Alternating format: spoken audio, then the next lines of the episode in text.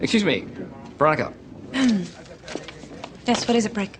I would like to extend to you an invitation to the pants party. Excuse me? The party. The pants with the pants. Party with pants.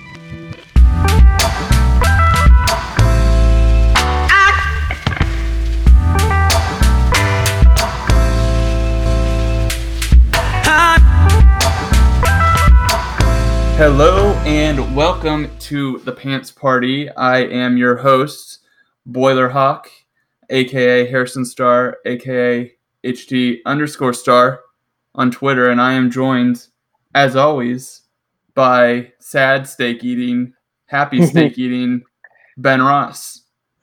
It was Ben, so how good. you doing? It was so good. Drunk, drunk on red meat after getting drunk on Iowa football. Um, I'm getting pretty good at this cooking thing, man. You know, I'm Yeah. gonna make a, I'm gonna make a great wife one day.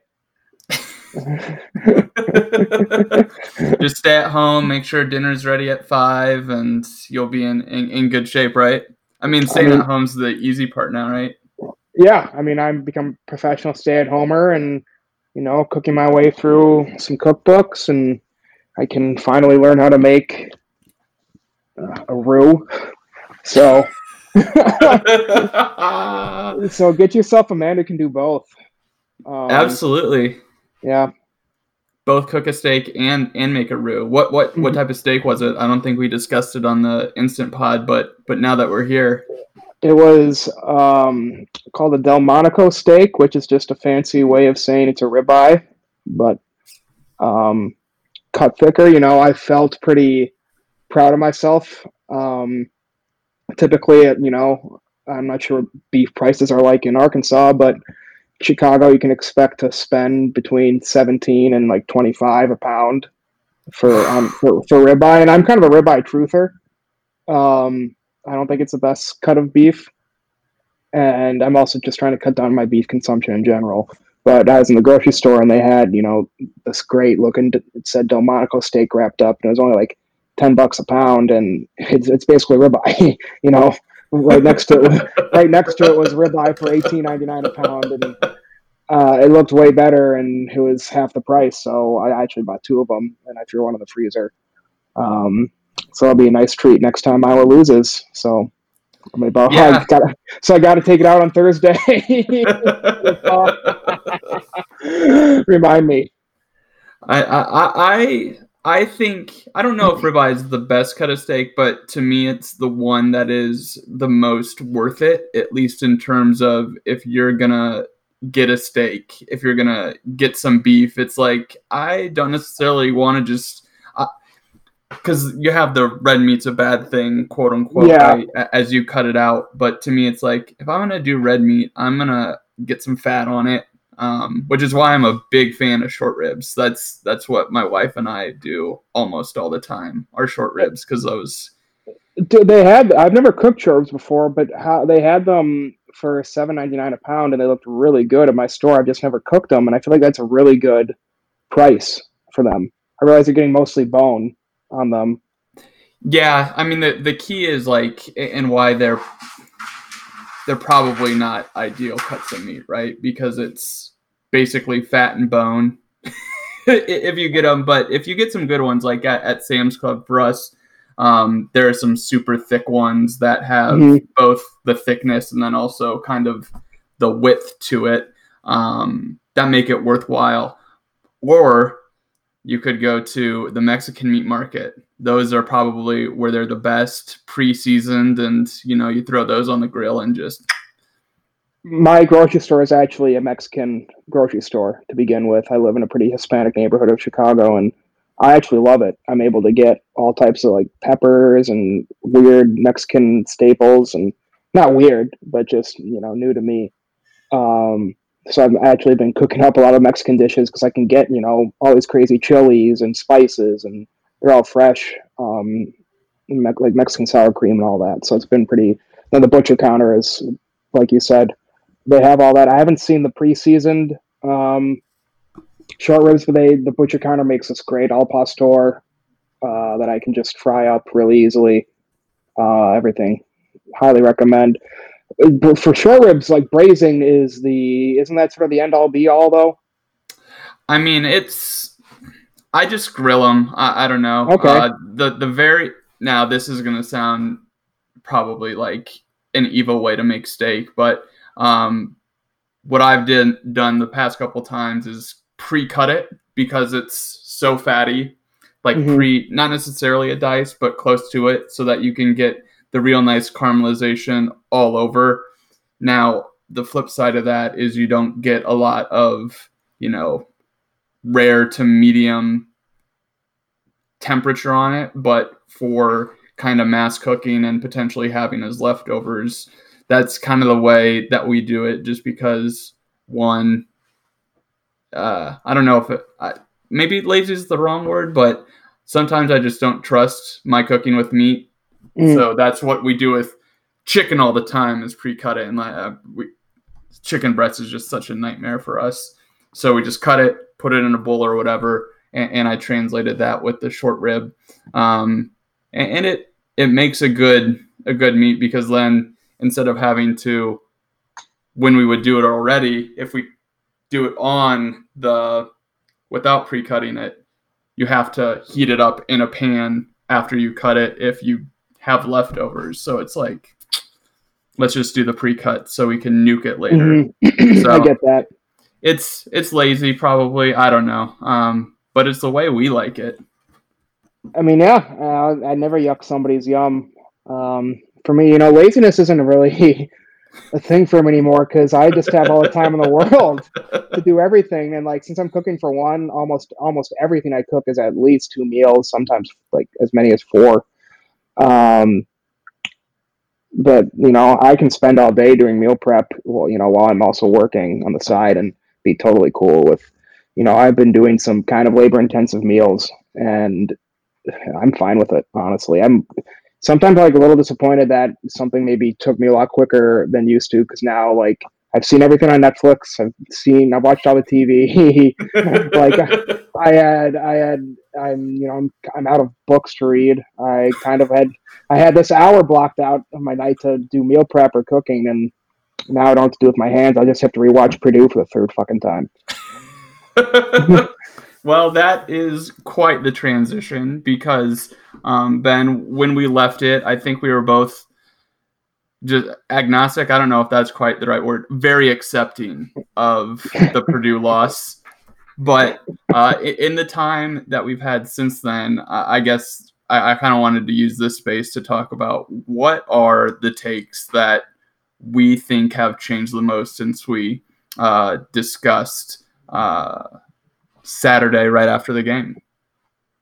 I think my take it's changed the most, and I just arrived on it a moment ago after I actually do have the Purdue game on in the background, and this is the third time I've seen it. um, just watching that along the Tyler Goodson's first long run of the first uh, toward to end the first quarter. You know, I, we said yesterday or on Saturday rather that we were okay with M- Mekhi Sargent, and I didn't realize at the time, even more revisionist history, that Goodson didn't get the ball at all in the fourth quarter. Is that right? That is real we- history. and I don't think we mentioned that. Maybe we did. Um, and now, like, eh, but first, but we did try to get him the ball at least. I mean, I know it's not the same thing as just handing him the fucking ball, but we did. You know, we had a couple. Pa- we did have a couple passes to him in the fourth quarter that uh, he ran. You know, Van Wart ran, ran into one one and. Or maybe a shot, and then I think he just o- was overthrown or underthrown the second, the, uh, the first time. But I just think getting Goodson the ball, maybe a little bit more, it would have done better in the fourth quarter. I get. I mean, just from the ball, it's I don't know what the passing to run breakdown was for play call in the fourth quarter.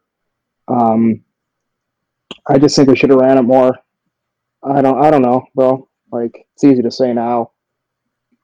Yeah, because like I was I was thinking about that and like very specifically because it's like what's the ideal number of snaps for Goodson? And I'm like, let sixty percent. I think sixty percent's maybe the right number for him to be at, especially in terms of carries. Um, I, I think that kind of makes the most sense. You have sixty percent, and then I would honestly, I think I'm arriving at the fact that I think Ivory Kelly Martin might be the better back to actually spell Goodson, and, and you use Sargent as that third down back. Um, maybe uh, that way. I mean, we're in third down all the time, right? So it's not like he's not going to get plenty of snaps that way. But I think that that's been a formula that's really worked well for Iowa in the past having the true number one, the number two, and then the third down back. Um, I, I, think that's that's something I would like to see. And they arrived at 60% of snaps for Goodson, um, it, at least according to like you total them up. It, it's a little different because it doesn't necessarily shake out to 76 per, uh, snaps, but he was right at 60%. So I think I would just prefer that 60% being spaced out. So you have the ball in, even though Sargent was running very well up until that point, I'm not sure that he's the guy I want the ball in the hands of coming down the stretch of the game, trying to extend a lead, which I think we'll get to a stat here in a little bit. But I, I think Goodson's the guy you want the ball in the hands of um, coming down the stretch, as good as Sargent was on, on Saturday. Yeah, and I think kind of not to defend the coaching staff, but I mean Goodson still had more snaps than Kelly Martin and Sargent combined, and he oh, had yeah. more. He had more than double the snaps as Sargent, which I was surprised to see. Um, I'm curious. Do you think uh, Ivory Kelly Martin is a better spell because he's just a little bit more like Goodson. He's he's faster than a little bit slipperier, a little bit more faster than Sargent. But is that sort of your reasoning? I think he adds a a dynamism, what whatever dy, dynamism, Dy- dynamism, whatever that word is. Like, I, I think that um, the speed he has is a level that um, Sargent can't really sure. reach. Yeah, Sargent definitely doesn't have, but I th- I'm not sure Goodson quite has the the sheer straight line speed that Martin does. Um, hmm. m- maybe that doesn't necessarily bet itself out, and it's hard to make that. You know, I don't know if I, I don't know if I believe that, but he had, he had seven yards of carry in the very limited touches that he had. So I, I think that if I my ultimate point is I think there needs to be kind of a clear role instead of like oh it's your series this time it's your series this time it's your series this time. Um, even though it did shake out to kind of the percentage I would like role. it to be. Isn't that kind of a clear role? Oh hey here's your series. Like that, that is a, that is a clear role I think I mean I know what you mean but at the same time like it's not it's not like they're they're um what's the word uh, the the I, they didn't seem arbitrary. Okay. The, the, running backs who was in at what time didn't seem totally arbitrary. Yeah, I, I guess other, other than maybe in the fourth quarter. Yeah, maybe in the fourth quarter it was a little hot handy because I mean yeah. Sargent was good and uh, it, it, feels like and Nix, I guess. Yeah. yeah, like I mean that's the thing, right? I mean that's the thing about losing a game where you accumulate 450 yards on like a lot of it feels good it, so it feels like nitpicking. Um, mm-hmm. But ultimately, like the thing that I come back from, at least in terms of how the offense was managed, is just the way that second quarter ended. Like just not to take a shot into the end zone. Um, to me, it just feels like a total, total waste. Um, especially when you look back at the scoreboard and the difference between the game was four points. Um, and I think this is the broad Ferentz criticism is that he opens himself up, and this is me speaking about Kirk like I kind of think the coordinators both had pretty good days, um, but the mindset of having such low variance play built in or low trying to keep things as steady as possible it in my opinion, opens yourself up to the criticism that when you don't take advantage of the very clear high variance opportunities on the positive side, it doesn't make up for the natural negative variance that you're trying to protect against, but you're just going to have happen in a college football game. And I think that that single play being the difference potentially, because maybe Iowa, you know, maybe they score a touchdown, maybe they have an interception, and then we're mad like, oh, why didn't they just cook the field goal? Um, but I think, you know, it's a, it's that's the one single play that I just look back on. I'm like, that's the play that you just have in your back pocket for everyone to run it, to catch someone off guard. The play everyone knows that you will almost always run as an audible. I mean, yeah, it's something that should be like it's not like you you have that should be like one of the first things you practice. I guess you should always have a, a play when you're on the goal line and and you you know you you only have time for one play. Um, and do you just think? I don't know. Was there even an explanation? I, I didn't look at any press conferences. I honestly haven't read, other than uh, Dochterman, I haven't read any type of media coverage at all um, on it. And I don't even know what are these these press conferences post game happening over Zoom. I don't know how they're exactly happening, but I did see where he was, his one point was, yeah, I would have liked to have that play back. And well, I mean, yeah. there's a there, there's a lot of oh, I would have liked to have me X too back with Kirk Ferentz. I mean, that's just mm-hmm. kind of that's the nature of having someone be head coach for 20 years. There's going to be a lot of oh, I'd like to have that back. Well, that's even. I mean, the fact that he's been around for 20 years, he sees that situation 30 times a year. Uh, right. and I can't remember. I mean, I guess that that was old Kirk him not. I mean, old Kirk would have just let the clock, clock run out, and we would have kicked the field. Like we don't even have run a run. We would not have even run the running play. We just well, I mean, old Kirk would have done everything he could have the first two minute drill to get to halftime instead yeah. of flubbing that, mm-hmm. having to punt, and then getting bailed out with an interception that you then mm-hmm. are able to. So I mean, it, it all is just like it's it's tough because it's like th- there was a lot I think that was good with that game, which is why like I think the the thing that I've changed the most on is defensively. My my position was 24 points is enough. Um, Have you changed your mind? I, I think that it seems silly to have uh, allowed David Bell to do almost almost anything he wanted. Not necessarily anything he wanted because he did have like 70 more yards on the same number of receptions last year against Iowa. But it seems like there was not enough of an effort made to stop him uh, exclusively.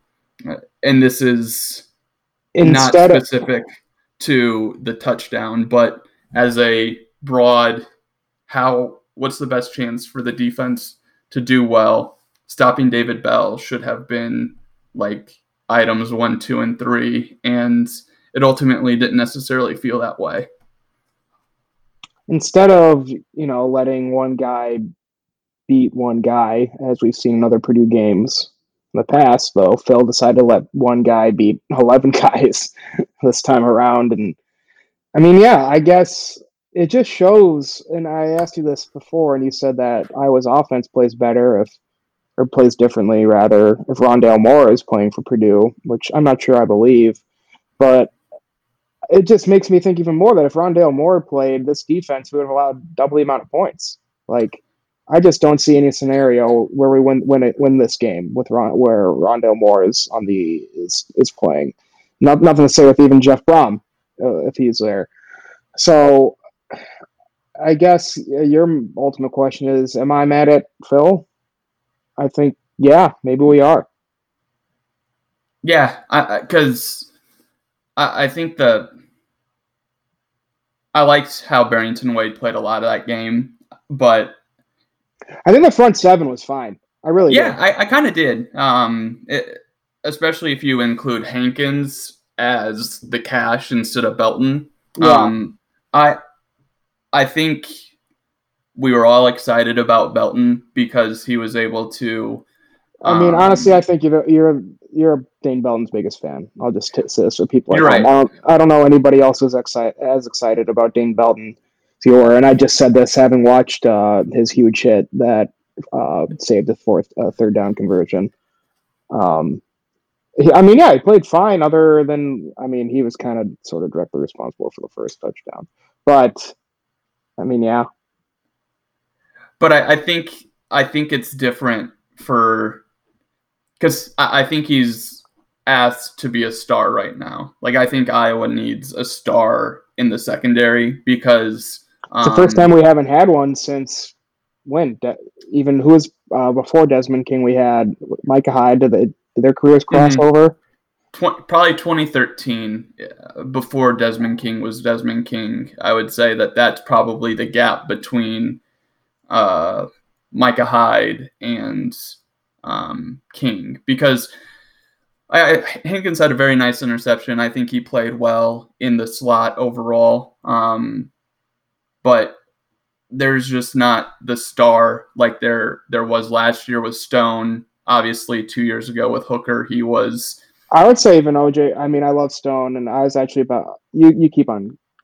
But I think. I, I think the, the point is that Iowa doesn't have a great to elite level defensive back like they have the last uh, few years, maybe all of Phil's tenure, and that's that's a role that Iowa I think needs a little more than we realize to have kind of that one person who could lock down his section of the field and enable Phil to get creative with the other, call it 75% of it. Um, that doesn't exist right now.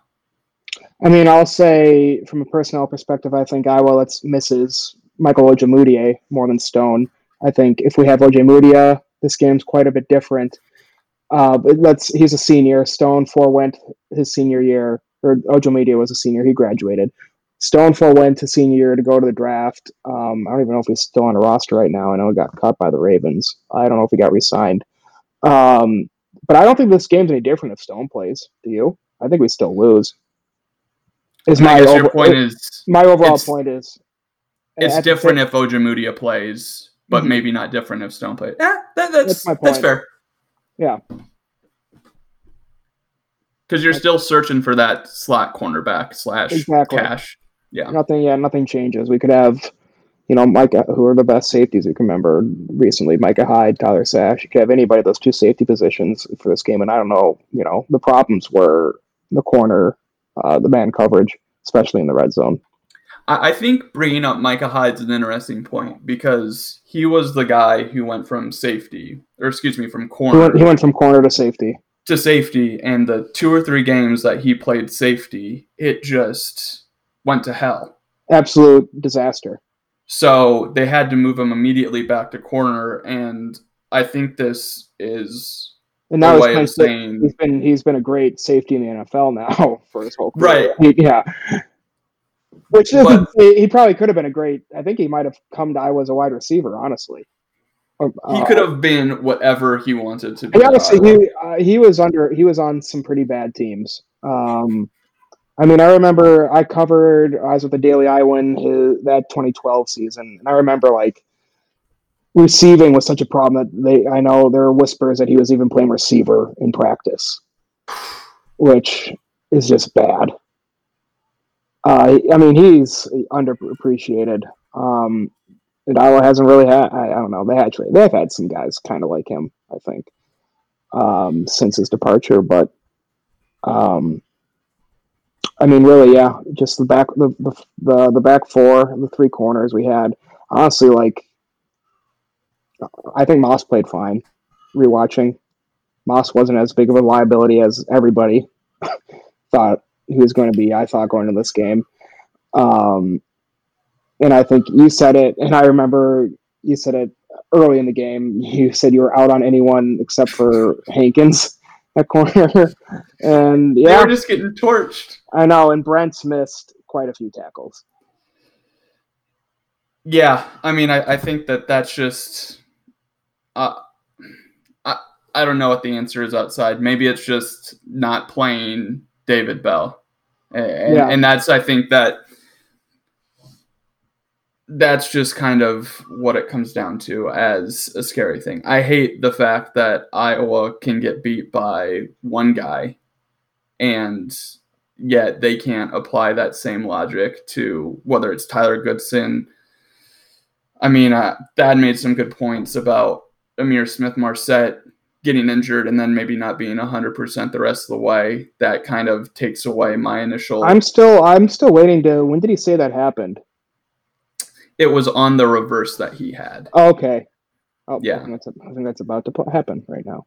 Um, I mean, honestly, when was the last time? I mean, I know David Bell did this to Iowa last year, but we won that game. When's the last time you remember a single player just beating Iowa as much as Bell did?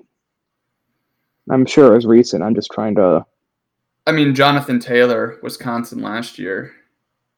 He, I mean, he was amazing. Yeah, Out, outside, it would be it would be another Purdue receiver. Um, I mean, yeah, it would have been Rondale Moore Mahungo. ago. Yeah, oh I mean, yeah, that was- Yeah, yeah, that was one stat I had was each of the last six years, I was given up a hundred yard receiver to Purdue. I mean, it's just what it is. It's how Purdue plays. Did But you say each of the last three years? six, Si- uh, six. God. What was it yeah, six years ago. yeah. I, don't know. I don't know. It's relevant. It's only Uh, relevant if Iowa loses that game, Ben, which they Yeah. have three of the last four years. So that is so bad. I know, I know. Well, Is- I, I Are the Brohms going to be at Purdue forever? I thought that Louisville was I thought Louisville to, was a shoe in. was going to get him, but to me, I mean, Purdue ponied up in a way that they had not in the past. I, I guess they finally found out what Big Ten money's like. Um, I'm watching the reverse right now. Ooh. Yeah, he immediately grabs his hamstring. yeah, Like he, he gets up right away. I mean, his body language is honestly fine. I don't know. I'm not, you know, an armchair doctor. And I guess my point after the game, and I don't think we talked about this at all on the instant reaction pod, but my my biggest qualm was just we were all, I thought we were overlooking the fact that Ihmir Smith Marsette didn't have a catch. Like that's insane. Oh yeah, I mean that's that's the thing that I, I think from a Brian Ferentz standpoint bugs me the most it, because I I remember discussing maybe over hammering home, the point just how clean it looked like Marsette was between kind of the line of scrimmage and five yards. I Mhm. i- is it too much to ask for maybe a little overemphasis on the way Greg Davis would have called the game? So say, why don't we just try out a tunnel screen from? We have the, we have the the horses. Yeah. It just I don't get it. And like that would have maybe it would have helped Petras um get some rhythm too. If we try and force a couple you know, I we've blamed Ryan for forcing things before, but it kind of seems like this would have paid dividends.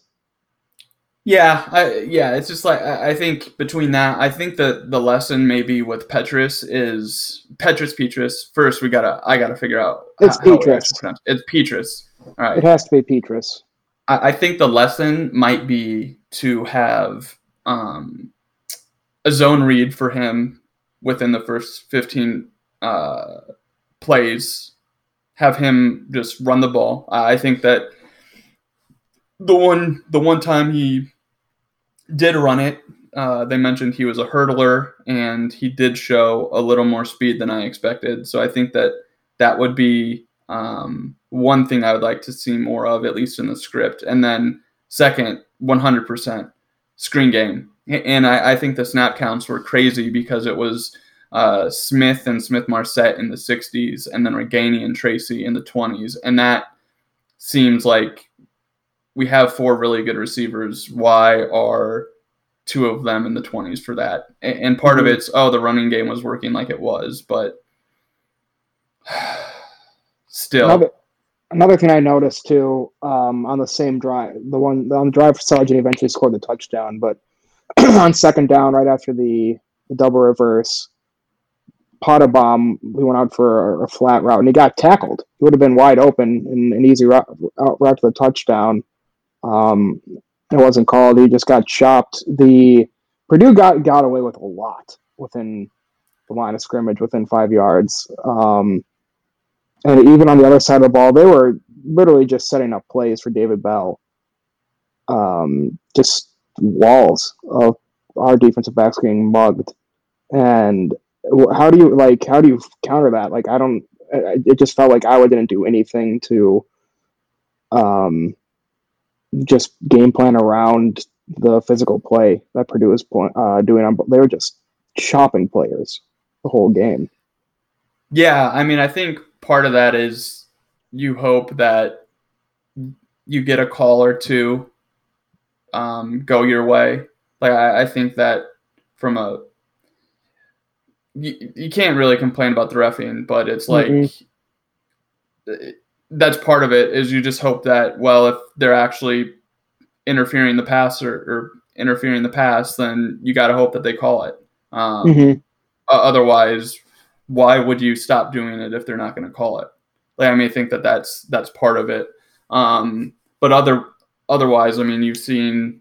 Uh, you just need better in, instinctual play, I think. Um, if you're going to have like a whether it's Wade or Hankins in the slot that come out and you know just chop David Bell right when he gets it. Uh, I think that that's probably it. But can you scheme kind of that under route? Probably. Um, it just kind of uh, it probably relies more on instincts than than true scheme. Although, I mean, this is I'm a little bit out of my depths here, but I think that that's really what what you're trying to to find the the focus on. And, and again, there aren't many David Bells in this conference, um, so shall we move to a broader discussion after the break? Sure. Does Northwestern have a David Bell? And we are back. and posed this question before the break Does Northwestern have a David Bell? And I got to be honest, Ben, I didn't watch a lick of their game. I haven't seen I do know play. That they uh, ran the ball like crazy. Um, let's see if I have this. They had 325 yards rushing, which feels like an impossible number. That makes me want to have Iowa play uh, Maryland, even though they will not. and they also uh, forced four turnovers, three interceptions. Um, so I guess it is potentially very concerning to play Northwestern, a team that loves to play Iowa here in uh, this coming week when Iowa needs a huge bounce back, and I am not convinced that they will find it. I'm just looking at the box score now. I mean, Northwestern ran 83 plays, which is a shit ton, and had 537 yards of offense and scored 40, 43 points. Um, Peyton Ramsey, their quarterback, is he the guy who from Clemson? No, Peyton Ramsey was Indiana, if my memory is correct. Yeah, Indiana. Uh, really? Looks like a grad transfer. Yeah, yeah. Okay. Uh, didn't they have a Clemson quarterback transfer? That's how bad that Clemson quarterback was. It Honestly, was Hunter yeah. Johnson. Okay, yeah, that's right. Um, I don't know, man. Uh, the I mean, how is this Iowa defense going to do against several David Bells? I guess now is real. Oh, they no, no, no! Don't don't do that. Don't you okay. that evil on me. Okay. Uh, no, I mean, yeah, I guess maybe we should from from an Iowa perspective, Well, I mean, the nice thing is, at least for, I mean, this game, I we mentioned, you know, the front seven looked really solid, and that's where 325 of Northwestern's yards came was on the um, on the ground. So you have to feel good about, you know, maybe it doesn't. The depth chart came out today. Jack Campbell wasn't on it again. Um, but you have to feel good about Iowa might be rotating in defensive linemen a little bit more. We have, you know, two really capable interior defensive linemen. Um, even Jestin Jacobs, uh, redshirt freshman linebacker, got some. He played 20 snaps and had some had a couple of really nice tackles. Uh, I mean, I guess if we can maybe make this former Indiana transfer throw the ball, beat us with his arm, I, is that a, a game we want want to play? See, this is where I I just think that Unless Ramsey guy had 50 yards himself, Iowa always does really well against rushing quarterbacks, so I'm not worried. I mean I think they've figured him out in the last ten years. Um, but like I, I think the thing that does concern me because it I mean you, you do go back uh, two years when Ramsey played for Indiana, he had 263 yards, uh, 73% passing, but two interceptions against Iowa, and it does look like Iowa pretty well contained him. Not 11 attempts for nine yards, but he did get one score, even though I and I mean Iowa Iowa won that game pretty handily.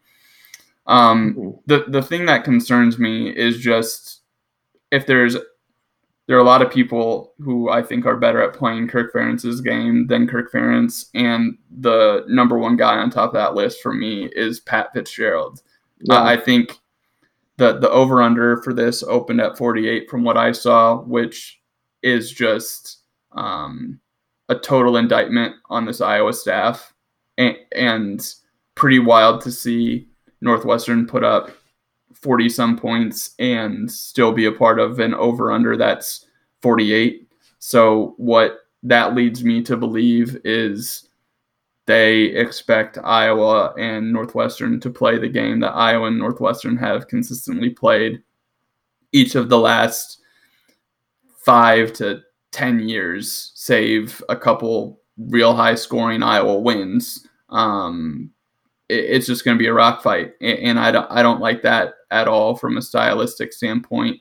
Um, espe- almost especially after kind of seeing the Purdue game play out the way it did, where um, they were very comfortable giving Iowa um, those rushing yards between the 20s and just kind of expecting Iowa to be hoisted by their own petard.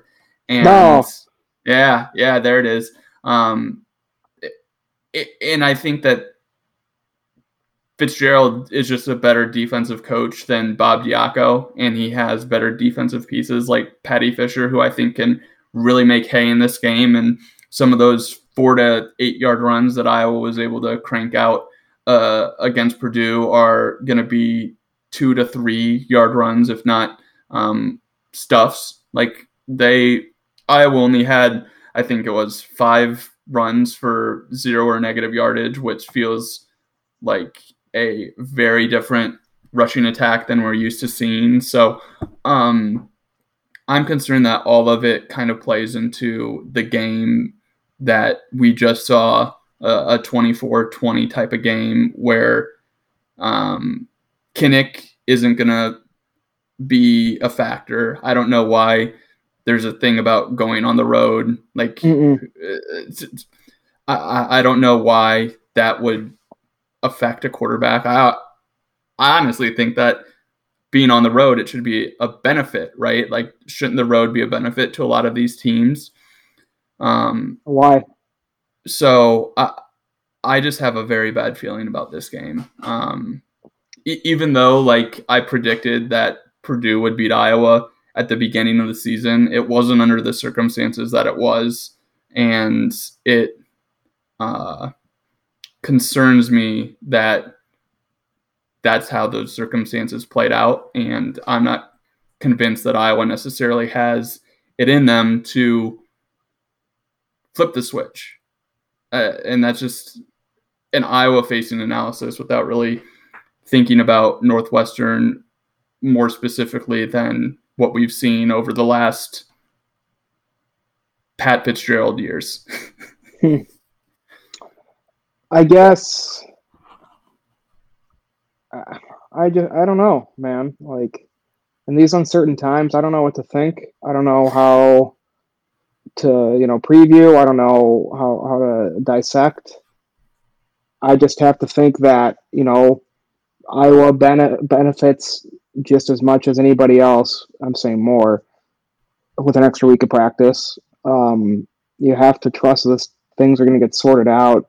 I really hope you know we don't. I hope you know we didn't already close a book on things like the Wildcat or three-headed Russian attack or you know we didn't blitz a ton against Purdue. I, I didn't see too much defensively that was new, um, which is fine. You know I don't think we need to see new things out of this defense other than maybe covering the team's best playmaker. But other than that, like I just have to hope that Iowa isn't going to cut off its nose despite its new nose, brand spanking new nose, despite its old face on offense. Yeah, I mean let's let's talk about that because uh, that that is what concerns me about Kirk Ferentz as much as anything is when he tries new things and they don't work out, that gives him wide range to be like, well, those things didn't work. We have to go back to the Yeah. basics.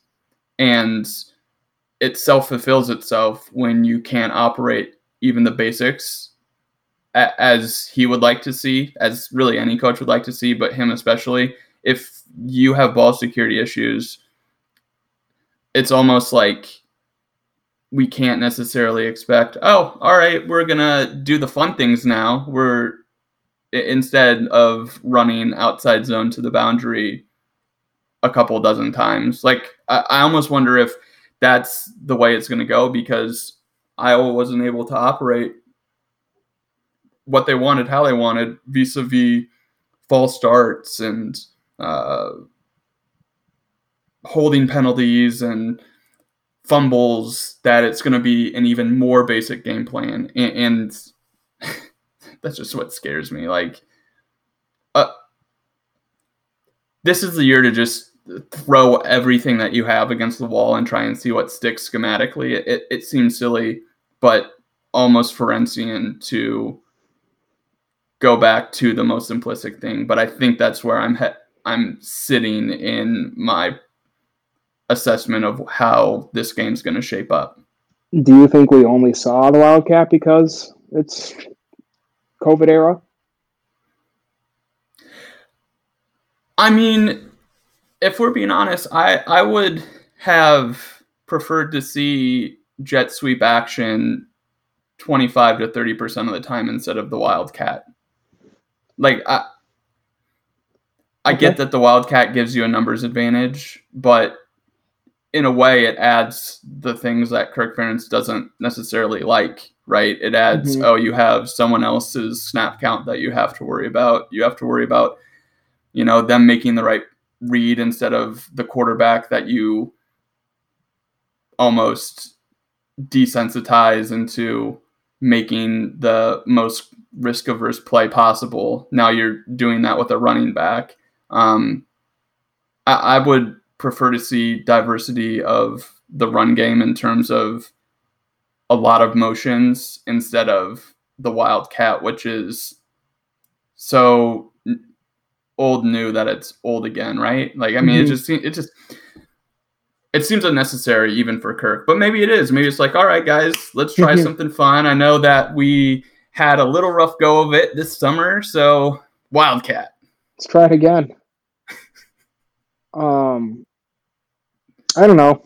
I mean, also part of it is, do you think maybe he's appealing to players and maybe going to them for sugge- I mean, no, not at all. Ah, I mean, I think that that that might be part of it. You know, it, it, and frankly, there are worse things to do when Yeah. they try it because, like, because it didn't. It, it wasn't useless. It was solid. No. But where, where it fits in terms of the overall scheme, it just seems like a. I guess maybe I would have liked to see a little more of it, but again, it's the first day. uh, the first time we're seeing them. So it's like it does give Northwestern something else to think about, which I think is fair, and, and, as it does for the rest of the Big Ten. So may, maybe it busts off a big yard, big yardage play, um, but I would like to see it almost it, see it be used more in the red zone where Yeah. Iowa's typically had trouble getting a numbers advantage. And when I say that, I mean specifically thinking about two point conversions. So, Huh. but yeah, I don't want it to be just a one day thing, you know, because that would seem like a, a huge waste of the small amount of practice time that they've had so far and will have throughout the, the course of this year. hmm I don't know. I think you know as practice goes on, we can expect to see the playbook open up more. I, I you know, I wouldn't be surprised if we never saw Wildcat again. Um, but I just can't believe I can't suspect that's going to be put into a drawer either. Um, especially with this personnel we have. Um, yeah, I don't know. I, I mean, overall, I just I, I think Iowa's mistakes are fixable. I feel like we say that every time, but it's definitely not a personnel thing or a talent thing, in my eyes.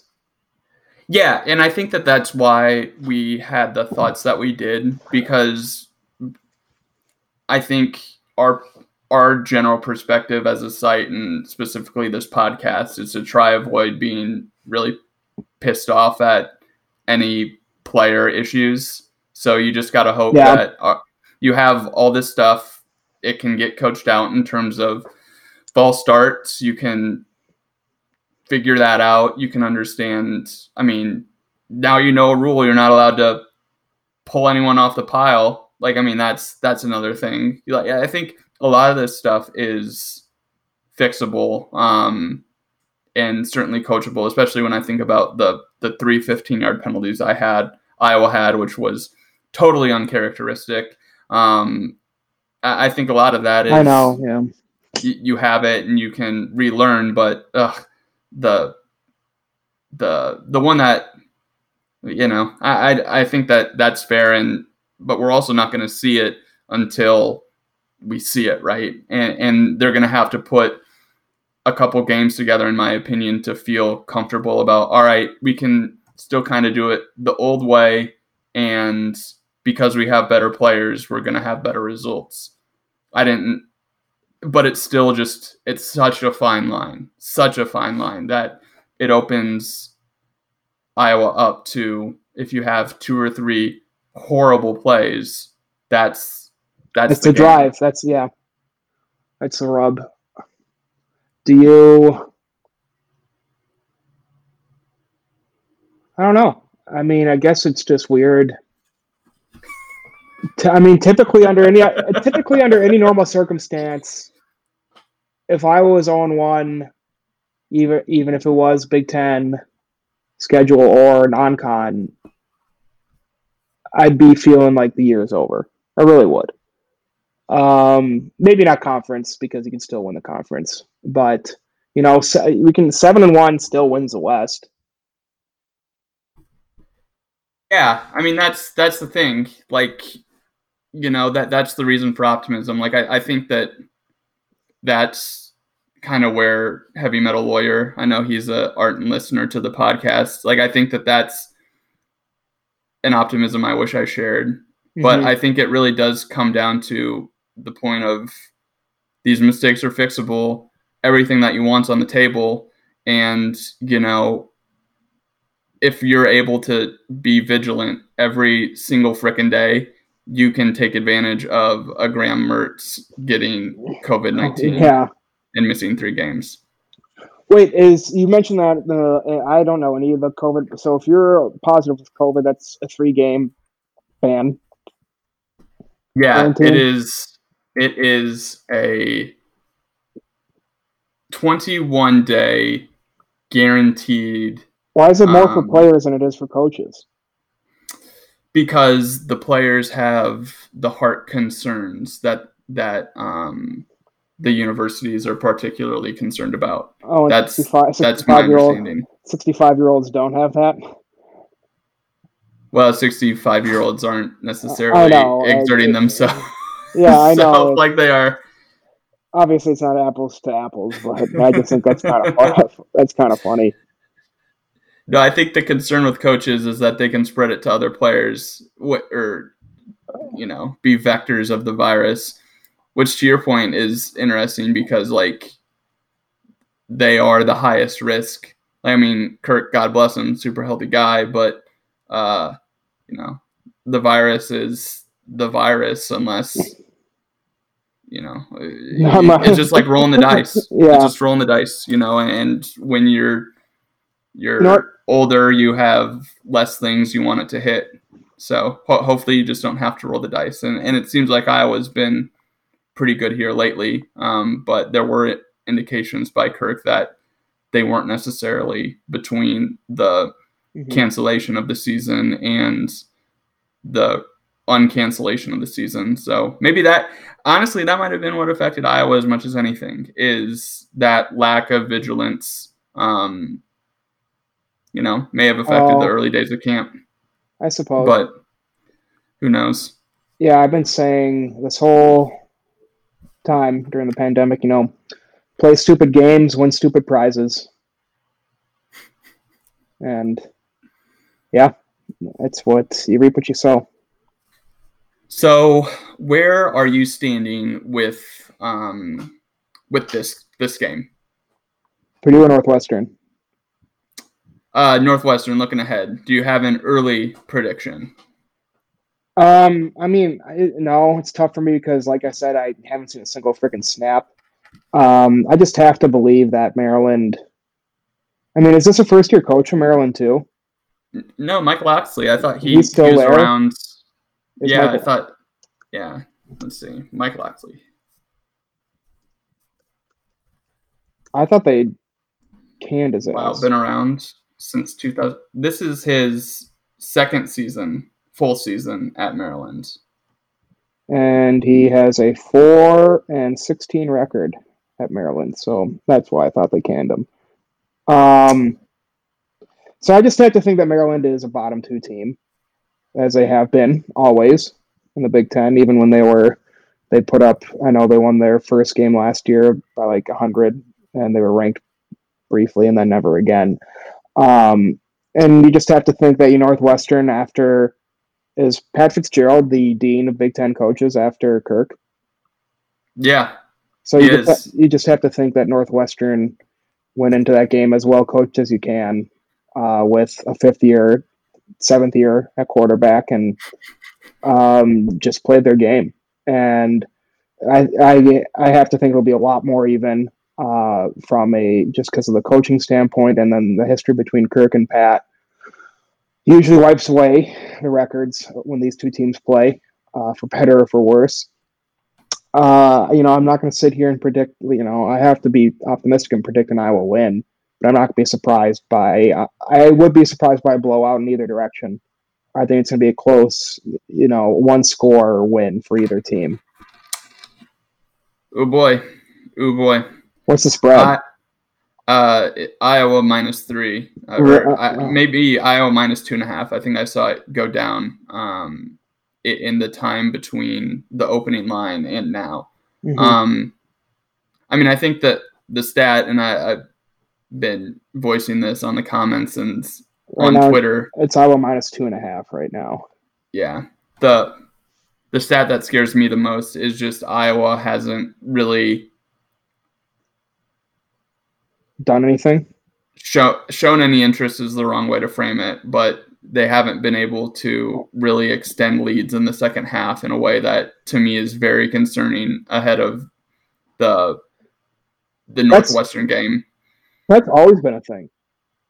Yeah, it, it feels especially bad the last year. So I think that's going to have to be a an effort that I undertake um, to understand truly how uh, how bad has this second half scoring been because we've all joked like oh he gets his lead and he likes it right and just kind of lets it go um, I, I think we see some adjustment at the beginning of the game to uh, assert Petras a little better, um, get him involved in a more effective way.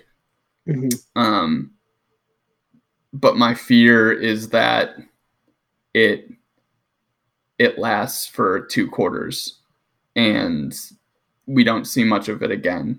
Um, so I almost think it'll be something like 17, almost, exa- yeah, like 17 10, 17 7 at half Iowa, and Would, it so ends would up you not prefer going their way. Do you prefer Iowa to be down at half? That's what it sounds like you're saying. Kind of, yeah. I mean, I I think that that's, but I, Pat Fitzgerald just has Iowa's number. Like he he he was so good two years ago that he convinced Kirk Ferentz to take Noah Fant off the field. So, um, Uh, I he just- didn't. Kirk didn't need much convincing to take Noah Fant off the field, no matter what. so yeah. I mean, it's just I I just have such a bad feeling about this game. Hope hopefully I'm wrong. Um, I I think that Iowa learned that the defense is going to need a little more help scoring wise, or at least I would like to think that that was a takeaway. And if it's just a function of Iowa fixing their mistakes, maybe they do get to 30, 31 points. But I, I think Northwestern is a better defensive team than Purdue. And that points are going to be a little more hard to come by for Iowa. Um, but you're right. I do have to predict a win. So I'm going to predict a uh, a win that is just outside of one possession. Let's call it 21 12 Iowa. Okay, Let's do that. Let's do that. I'm so mad. This game's at two thirty. Just get these over with. yeah, if if if uh, uh, a hot Northwestern versus a uh, 0 1 Iowa team didn't have 11 a.m. all over on I know all over it, I, I don't know what doesn't because that that's exactly what it should be. Good thing we're getting that with Michigan State. I, I can't wait for Iowa's first 11 o'clock game. But then after that, we play Minnesota at six p.m. Uh, three of our first four games are afternoon or evening. Uh, I'm not here for it, man. I need to take my medicine right when I wake up. Forget a few things three hours afterwards, and then be done. Yeah, I mean that that might be a discussion we have next week is power rank the start times because I think I I I just think especially from a TV perspective the there there are few things that beat the eleven o'clock game. Um, Yeah, I I kind of love it. I don't really watch the NFL anymore, but I think even noon is too late. Okay. I mean, you're just blue plate specialing it right now. I know. I'm turning into my. I have my. I am my father's son. Like, what is um, the old Deadspin? I know they had a take, but it was like living on the East Coast was the best place because football started at 10 a.m. on Saturdays there, or would that be a West Coast thing? Time zone. Yeah, that then- West Coast is yeah, West Coast it starts at nine. They're actually Nine, playing a nine o'clock game. They're playing a nine o'clock game. Uh, I don't know if it's this week or next week, but a nine o'clock local local time start. What That's a world, awesome. Ben! that is awesome. Because because really, like if we're if we're going to this, like the best game on the football schedule used to be the Outback Bowl that started at eleven o'clock Eastern. so it was that ten o'clock Central one. yeah, It's like, oh, this is perfect way to to start my New Year's Day. hmm So watching Shonn Greene eat all of the head ball coaches players. Well, Ben, I think that does it for this week's edition of the Pants Party. I'm I may not be on the after party this this weekend, but w- we'll figure a way to to get something up. yeah. Um, think so- I might, I might Bill Burr it. Just do it alone. Oh, those are the best. Yeah, I'm actually a Bill Burr truther too. Oh, go on. I think he's funny, but like, at least my friend group thinks he's the funniest working comedian alive, and I couldn't disagree with that more. Uh, did you see any of his SNL stuff? I thought like The monologue was cringeworthy. I, oh no, I like the monologue. The, I mono- the the worst part of the monologue was it was like old stuff. Like it's like, yeah, we learned about this John Wayne interview years ago. I know. um, I mean, I appreciate him, you know, taking a stab and doing the, you know, white woman Instagram thing. I appreciate that. I just kind of thought it fell flat. I will say the the Sam Adams sketch he was involved in, I think, was an instant classic. oh, I missed If that one. Oh, it isn't it's the same show, and it was truly one of the funnier sketches I can remember ever seen on SNL. Um, but like, no, my whole point is I I don't know if it's his most recent Netflix. I during COVID from like March to June, all I did was watch uh, stand up specials between Bill Burr specials. be, no, not just Bill Burr, but between HBO, every on all between Hulu, Netflix, Amazon, and HBO, I watched every stand up there is out there, and Bill Burr. I don't know if it's mo- his most recent or 2018. All I know is he was in England for it. Was bottom five worst stand ups I saw during that stretch, without question. And he was the only, other than Jerry Seinfeld, he was the only everyday comedian who was in the bottom five of things I watched everyday household name comedian, and um, he has good stuff, but I just think it's really hit or miss. Yeah, I mean, I think that that was. I, I can't remember the London one specifically, but definitely the SNL stuff. It's his bit almost to try and sell jokes he knows are not going to land in He- areas. His bit is taking like a rubber eraser to really edgy jokes, I think, and not trying to clean them up. But but yeah, maybe clean them up a tiny little bit, but still keep maybe the edgy point of everything. But it's not like I'm trying to think who you would compare him to. It's not. I mean, who- Jeselnik, I right? I I mean, that worry would be about- and I think I've got problems with Jeselnik. I think he's hilarious, but at the same time, I think he's being edgy for the sake of being edgy. Um, dude, like he Jeselnik like patronizes fans. Like if somebody doesn't get a joke, he says, or if somebody doesn't laugh at a joke, it's like, oh, because you don't understand it. No, I didn't laugh. I understood the joke. Yeah, dead babies are funny to a point, but no, I didn't laugh it's not fucking funny for the third time you make a dead baby joke on the same set. you, fu- you fucking asshole. like I appreciate those jokes as much as anybody. Um, and I, he was actually the reason why I started the whole binge. I just landed upon him. I'd never heard of Jeselnik before, and I mean his his timing was really like it reminded me of um, Mitch Hedberg, R.I.P. Mm, Um, and I appreciate some of Jeselnik's jokes, but he's like the he's like, and I think it's part of his bit too. I know he has like a normal podcast with an NFL guy who they were like high school friends or something, and his bit is just to be dark and gross. And in real life, he's kind of a normal person, but he does a really good job of hiding it uh, too. oh yeah, Like he doesn't, he's not really on social media. I think he he's basically going to be Anthony Jeselnik, the edgy stand-up comedian, until he retires. yeah. That I, I've listened to that podcast. I went through it like when when I was super bored. Is it Al- Albert Breer? Is that his like childhood friend? I know it's an NFL Network guy. It's uh Greg Rosenthal, That's and it. it's it's pretty good. I, I do do have to say, but yeah, I mean, I think Jeselnik does a really good job of for his stand up and for even that podcast just being and whatever social media he does, it's always almost exclusively dark humor. Like I, I think he does a great job of making people think that that's actually who he is. Yeah, And the podcast, you do have some of those moments where he gets a little meta about it, Mhm. but then comes back and will hit you over the head with him being his character.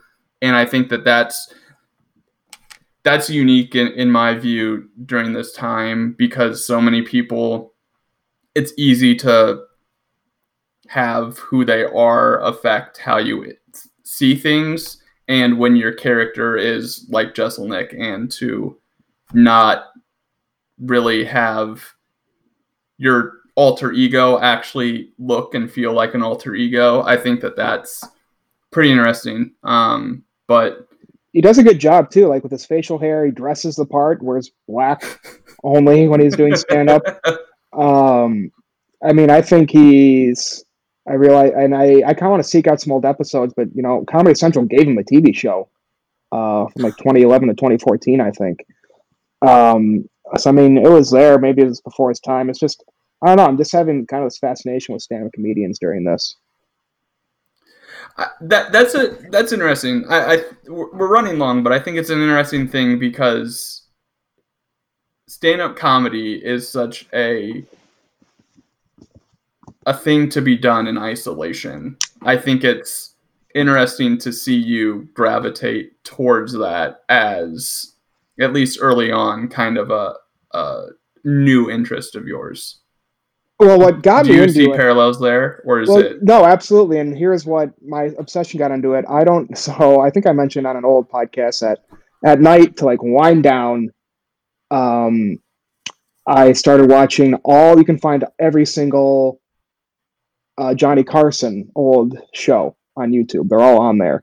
And so I started watching them, and you know the YouTube algorithm just kept on spitting old ones out. then eventually one night it it, spell, it spit out a set from Dan Carlin from I think it was from 1950, and it was on another talk show. I don't even know who the host was. It wasn't Carson, but his stand up you could have taken. And this is from 1950. I'm to send it to you. Maybe we'll put on the show page. If you took it and placed it in today during everything that's going on right now in the entire world or in the United States proper with you know he has a joke about protesting and racial injustice and the KKK and um, you know white you know women finding their place in society and all of that. And this is in 1950 it just sort of made me realize the echo chamber and the vacuum we are finding ourselves in. Like time is a flat fucking circle. Nothing has changed at all and it was just like that blew my mind and i was like you know and then uh, another thing that got me onto it too is like so i don't this is getting long i don't really like joe rogan at all and i, I could do an entire i could do a whole podcast on him but i think one of the smart and i listen to him because he's got i think he's a good interviewer he gets good guests but i also i think he is 98% full of shit. But he said you know he thinks the smartest people alive are um, comedians and he thinks that most politicians should be comedians or he said this because like politicians are just like really good speakers they're good at communicating their ideas and they actually have a harder job because it's easier to be funny than it is to be in some cases than it is to be black or white about it. And so i just of then just started he was talking about these old politicians who should have been comedians and i was just doing some more research in that and that would got me down this whole stand-up comedy rabbit, rabbit hole. Um what was the point with this i forgot already Somehow we were talking about whether Bill Burr was a good comedian, but I there was something in there that you said that I think we can use to wrap this up. You said the more things change, the more More. they stay the same. Mhm. Time is a flat circle. Kirk Ferentz is a flat circle. yep So, Ben Ross, aka Ren Boss on Twitter, right? I got that right. yeah that's right don't try and find me anywhere else Alrighty. I am Harrison Starr. That is the Pants Party. Eh, no, not not Dan Carlin, George Carlin. Excuse me. Oh, George Carlin. Okay, yeah. Yeah. Okay. I, I didn't know I didn't know if Dan Carlin was also a comedian. No, But that is the Pants Party. Talk to you later, Ben. bye bye.